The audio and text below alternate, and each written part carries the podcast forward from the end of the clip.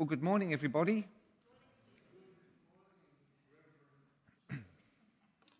Here's the problem Christians in Corinth were going to pagan temples and sitting down to eat.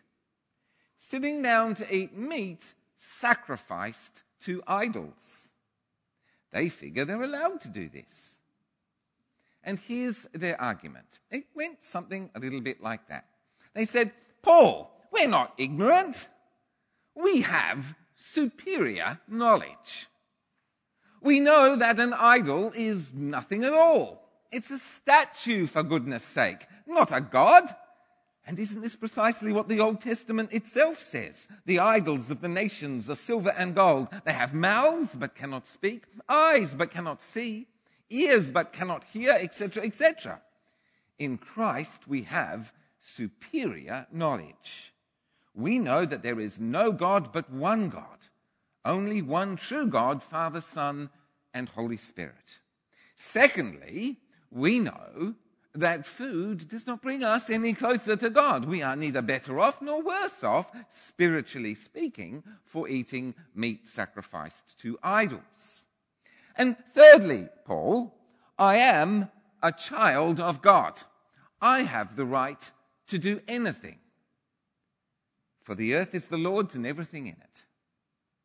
Therefore, I have the right to enter a pagan temple. Indeed, I have even more rights to enter a pagan temple than the pagans themselves, and to eat there, giving thanks in Jesus' name for whatever I receive.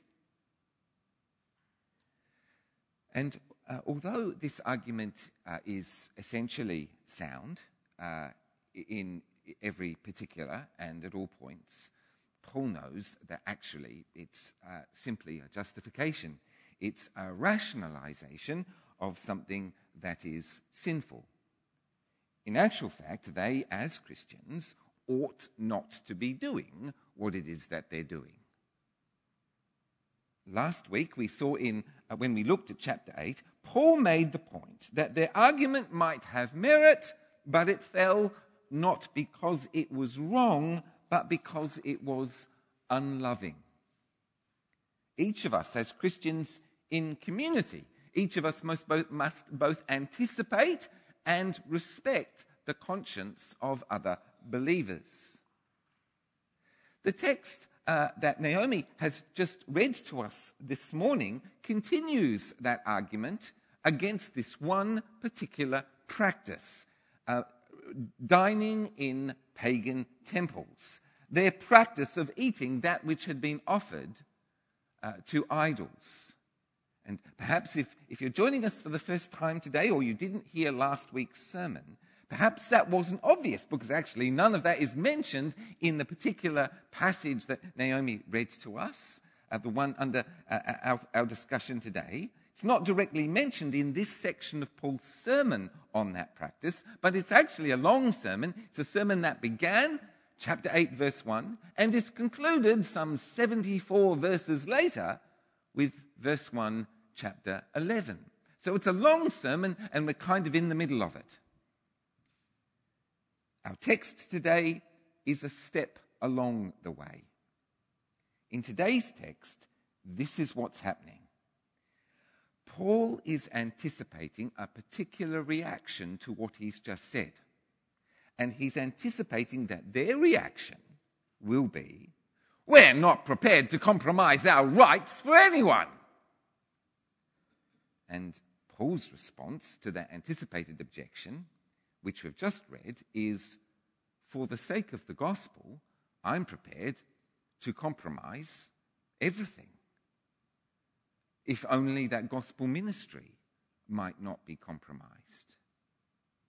And uh, in an age, for us, in an age where righteousness and virtue are often defined in terms of defending rights, defending the rights of others as well as our own rights, we need to hear this message and we need to hear it clearly. So let's run through it briefly. Verses 1 and 2 Paul reminds them that he is an apostle. An apostle being someone who held the highest office under Christ in the church. Except for Jesus, there's no higher authority. And that's a good point to make because in what follows, the word rights appears seven times. And that word in Greek is the same word as the word for authority. In other words, he's telling them, I have max authority and therefore I have max rights. If anybody in this place has rights, it's me, chum. That's the point that he's making. So then, in verses 3 to 12, Paul establishes that he, as an apostle, as a gospel worker, has every right to be supported by the church. Verses 11 and 12. If we have sown in you the things of the Spirit, surely we will reap from you much by way of the things of the world. If others are partaking of this authority from you, how much more so us? In other words, Paul had the right in his ministry to the church in Corinth to expect from them that they would supply all of his material needs and to do so amply. But, and this is Paul's boast, the thing he glories in, he did not use this right. He did not insist on something that was most truly his right. Now, in Acts chapter 18, we hear from Luke actually about how this particular church in Corinth was founded. Paul arrived from Athens, about 80 k's away, and soon after arrival, he met some fellow Jews, um, Aquila and Priscilla. They were refugees from Rome. Now, because Aquila was, like Paul, trained in leatherwork or perhaps uh, uh, tent making, um, they worked together. Paul working with Aquila and Priscilla, and he stayed with them. And on Saturdays, Paul preached the gospel in the local synagogue. It was only when Silas and Timothy arrived from Macedonia that Paul was able to devote himself exclusively to preaching the gospel, testifying to the Jews that Jesus really is the Messiah. But when that door closed, uh, when uh, they rejected that message, when they got sick of Paul saying that uh, and threw him out, um, the church was founded in the home of uh, uh, um, Titius Justus. And altogether, Paul stayed in Corinth for a year and a half, teaching them the word of God. So then, Paul was, as we might say, self supporting in ministry. First, by way of working full time in his own trade. Then, after Silas and Timothy arrived, there was a group of Christians Aquila, Priscilla, Silas and Timothy, and perhaps others, non Corinthian Christians, Christians from other places, who were willing to pay Paul's expenses and to support him in his calling to preach the gospel to the Jews and Gentiles of the Greek city of Corinth. And as an aside, uh, here in the 18th chapter of the book of Acts, we get a biblical precedent, uh, a biblical warrant for two different types of missionary work. Firstly, uh, the expression tent making, which you may have heard as an expression. Uh, in Christian circles, the, the expression tent making means it refers to people who are self supporting in gospel ministry. A young couple, for example, might be moved uh, by the Lord to, to move to another country in order to share the gospel, the good news that Jesus is Lord. And yet, they use the previous training, such as nursing, education, accounting, uh, veterinarian, uh, uh, engineering, something to support themselves on the ground there in their new home. After a while, and especially perhaps if things take off, and others catch the vision for their ministry too, a group of Christians might decide to support uh, uh, this couple uh, from their own incomes in order that they might be able to devote themselves full time to church planting, evangelism, and discipling, teaching them the Word of God. Both strategies are strategic. Well, as with Paul and as with our hypothetical couple, if they were to arrive in a new culture with the message, roll up, roll up, we have a life saving message for you, but first, pay us your money, then that obviously would substantially change the message. The, the, the, the message is, the gospel is a message about being free. Uh, so, so, so, you can't add a price tag to it. Uh, it's a free message. Jesus has, has paid the price tag. Jesus paid the price for me and for you on the cross by his blood in order that we might go free, forgiven with respect to sin, justified with respect to judgment, loved and accepted. Our sins have been forgiven when we put our faith in Jesus. God paid the bill. Uh, he paid the debt that none of us could repay. To charge people for hearing the gospel would effectively preach a different gospel. Oh, if you pay the right person the right amount, you can atone for your sins and be forgiven. You can save yourself. Just give us your money. And uh, that gospel message would, of course, be a satanic distortion and lie. As Paul himself wrote, I wouldn't be caught dead doing that. All of this, all of this defense, all of this explanation for why Paul refused their money comes to us by way of the most well argued and rigorous defense of paying church workers that there is in the New Testament. And that's slightly ironic, but there you have it. Soldier, shepherd, plowman, reaper, oxen treading out the grain, priest employed in the temple, priest at the altar offering sacrifice. Seven metaphors employed in the service of showing the total acceptability of the notion that those who preach the gospel should receive their livelihood from the gospel. The universality of this right and expectation then makes Paul's refusal of his right even more noteworthy and amazing. As an aside, um, Paul's refusal to accept financial um, um, support from the church in Corinth for himself may have been profoundly galling to them in at least two ways. Firstly, their apostle, their, their spiritual and intellectual guru, if you'll excuse the phrase, their apostle was a self employed tradie, a lowly social occupation in their eyes, dishonorable, not a self supporting academic and intellectual, not a man of leisure, not, as the British might say, a gentleman.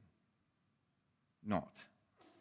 Secondly, his refusal of their support denied them the honor of being benefactors. A benefactor was a high status position in their honor shame culture and would have given them prestige and power.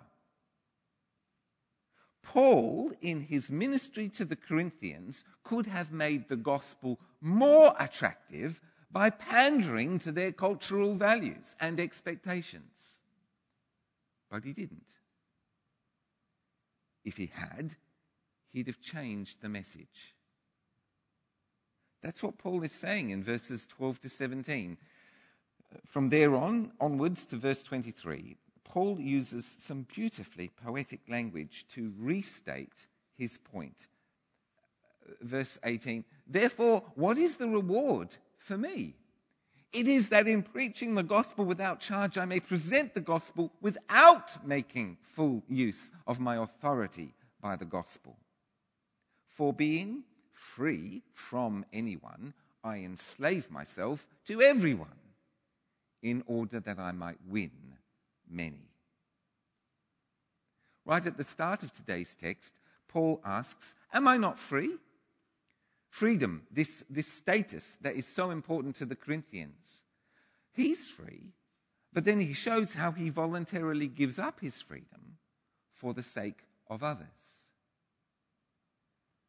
Verse 20, and so I have become for the Jews as a Jew, in order that I might win Jews to those under the law, as one under the law, whilst not actually being under the law, in order to win those under the law.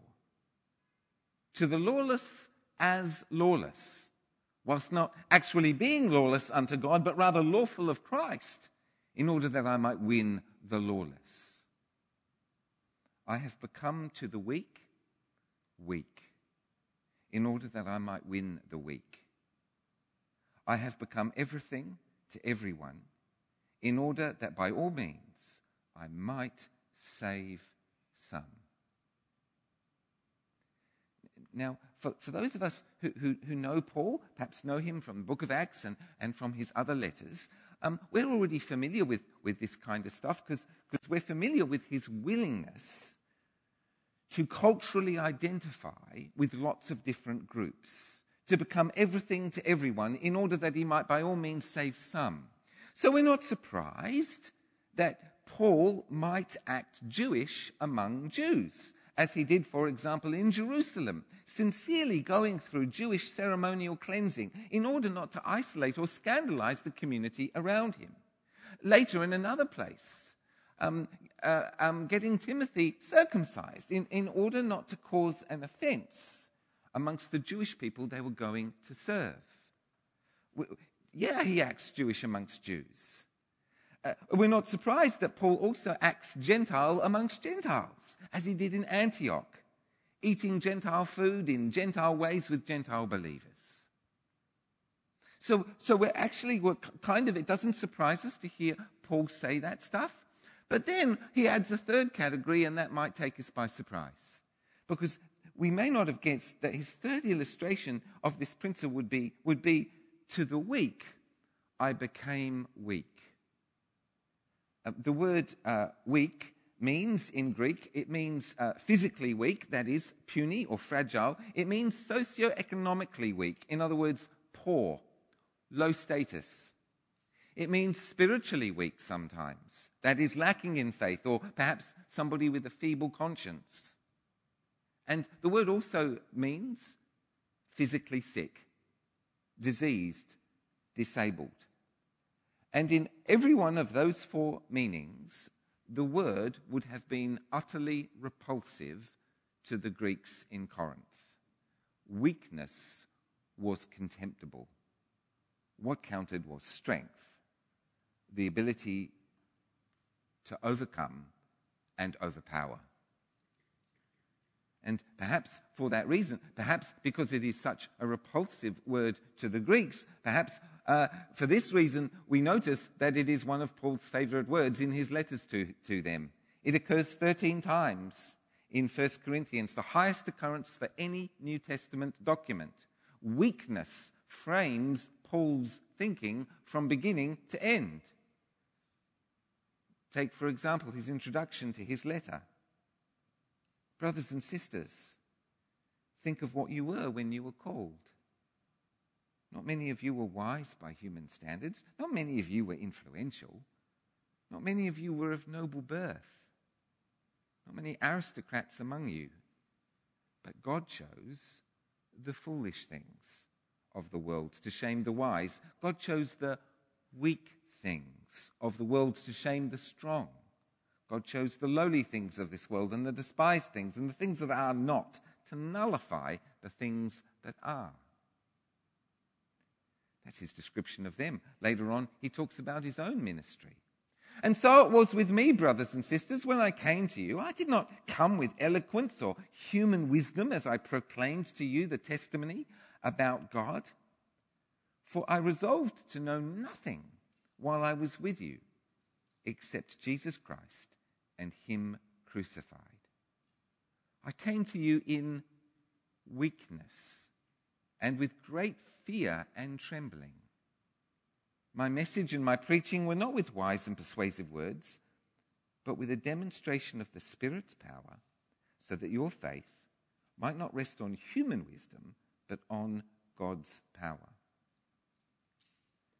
And one of the last things he has to say to them uh, at the end of his second letter to the Corinthians is words that Jesus spoke to him Paul, my grace is sufficient for you, for my power is made perfect in weakness. Kenneth uh, Bailey, uh, in his book Paul Through Mediterranean Eyes, talks about how many mission agencies assume a position of strength when it comes to serving the poor in other countries, building hospitals, orphanages, schools, agricultural colleges, strong institutions. But strong institutions builds worldly strength, money, power, prestige, the ability to employ people or not, patronage. And the result is that the rest of the community looks on at the church with at least some degree of jealousy, if not fear and suspicion. When, when we do this, we are not servants, we are benefactors, a high status position.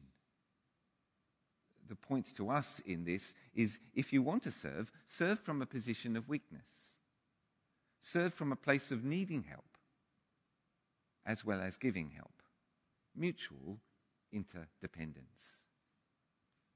But the point to the Corinthians was this be very, very careful of any argument that rests upon you insisting upon your rights in order that you might continue to operate from a position of strength. Be very careful in your thinking of that kind of argument. Jesus, upon entering Jerusalem, had the right to be crowned King of Kings and Lord of Lords.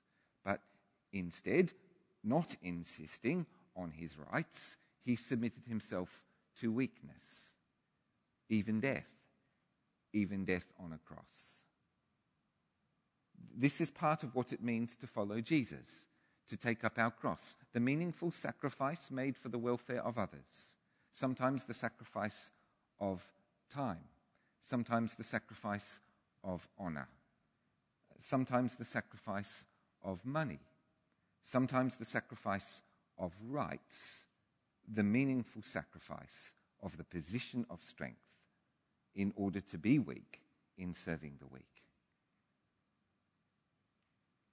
Many people have read verses 19 to 23 and accused Paul of compromise. They see in those words something repulsive, uh, something about being inconsistent. Even in his own day, it would have been easy to accuse Paul of compromise. Look, he's one thing with one group of people, he's a completely different thing with another group of people. He's a chameleon. Who knows what he really is? And Jesus actually does a similar thing. He eats with tax collectors and sinners. He allows himself to be touched by people who were considered sinful or unclean. He asks a Samaritan woman that he might drink from her cup what Jesus and Paul are demonstrating is what perhaps we might call a fluid cultural identity. To fellow tradies, Jesus the tradie. To Pharisees and teachers of the law, Jesus the rabbi. Uh, to all human beings, the Son of God, now a human being. Um, in, in Japanese churches, where, where you find pictures of Jesus, Jesus is Japanese. In African churches, where there are pictures of Jesus, Jesus is African. In English churches, Jesus is blonde with blue eyes. Jesus appears, sorry, God appears to be astonishingly fluid with respect to his cultural identity. But he changes his character for no one. This, of course, can be deeply confusing and thoroughly repugnant to fallen human beings. Indeed, we usually consider our own personal cultural identity to be priceless and non negotiable. When a cultural identity is threatened most people groups usually respond in a murderous rage. Think about that. Indeed, contemporary identity politics is the notion that my most basic human right is the right to have my own personal, individualized cultural identity. And that is precisely the opposite of what Paul is talking about here. Paul is happy to trash, for the sake of the gospel, what most people consider to be most important. I, I can think of any number of instances where groups of Christians absolutely, steadfastly refuse to change anything to do with their cultural identity their dress, their liturgy, their music, their style, the way they choose to do things. They absolutely, steadfastly refuse to change their cultural identity, all the while happily changing the gospel at every conceivable point. Compromising on every element the identity of Jesus as Messiah and Lord, the necessity of the cross in the face of human sin, the truth of the atonement in the face of the wrath of God the fact of the resurrection in the face of eternal damnation. All of this compromised, but not their cultural identity. And having changed the gospel into something unrecognizable, they demand payment. And indeed work to create income streams in, by which to support themselves that are utterly unconnected with gospel ministry. Certainly, I can think of at least one denomination that seeks to serve the world around, around it by way of strong, fine, multi million dollar institutions schools, colleges, hospitals, aged care facilities, all planted on prime real estate. At least one denomination like that.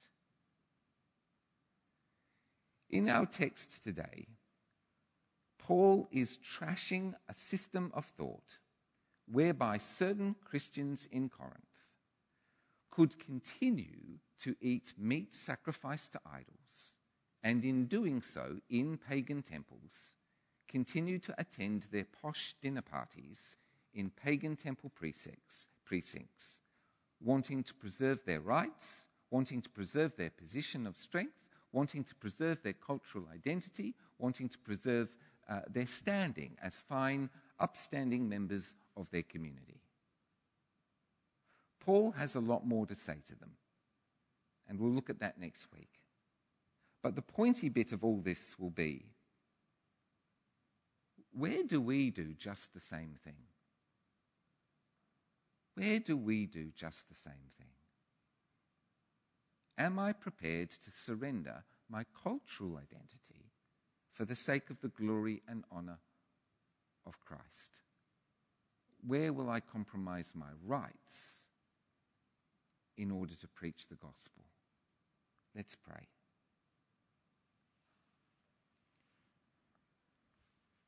Dear Holy Father, thank you for sending Jesus to save us, to open up the way through the cross, and for teaching us how to live. Lord, I offer to you my position of strength. I offer up to you my cultural identity. I offer to you my rights and privileges. Father, please give me the strength by your grace to imitate Paul as he follows your Son, indeed, to walk in Christ's footsteps. To God be the glory, now and forever, through Jesus his Son. Amen.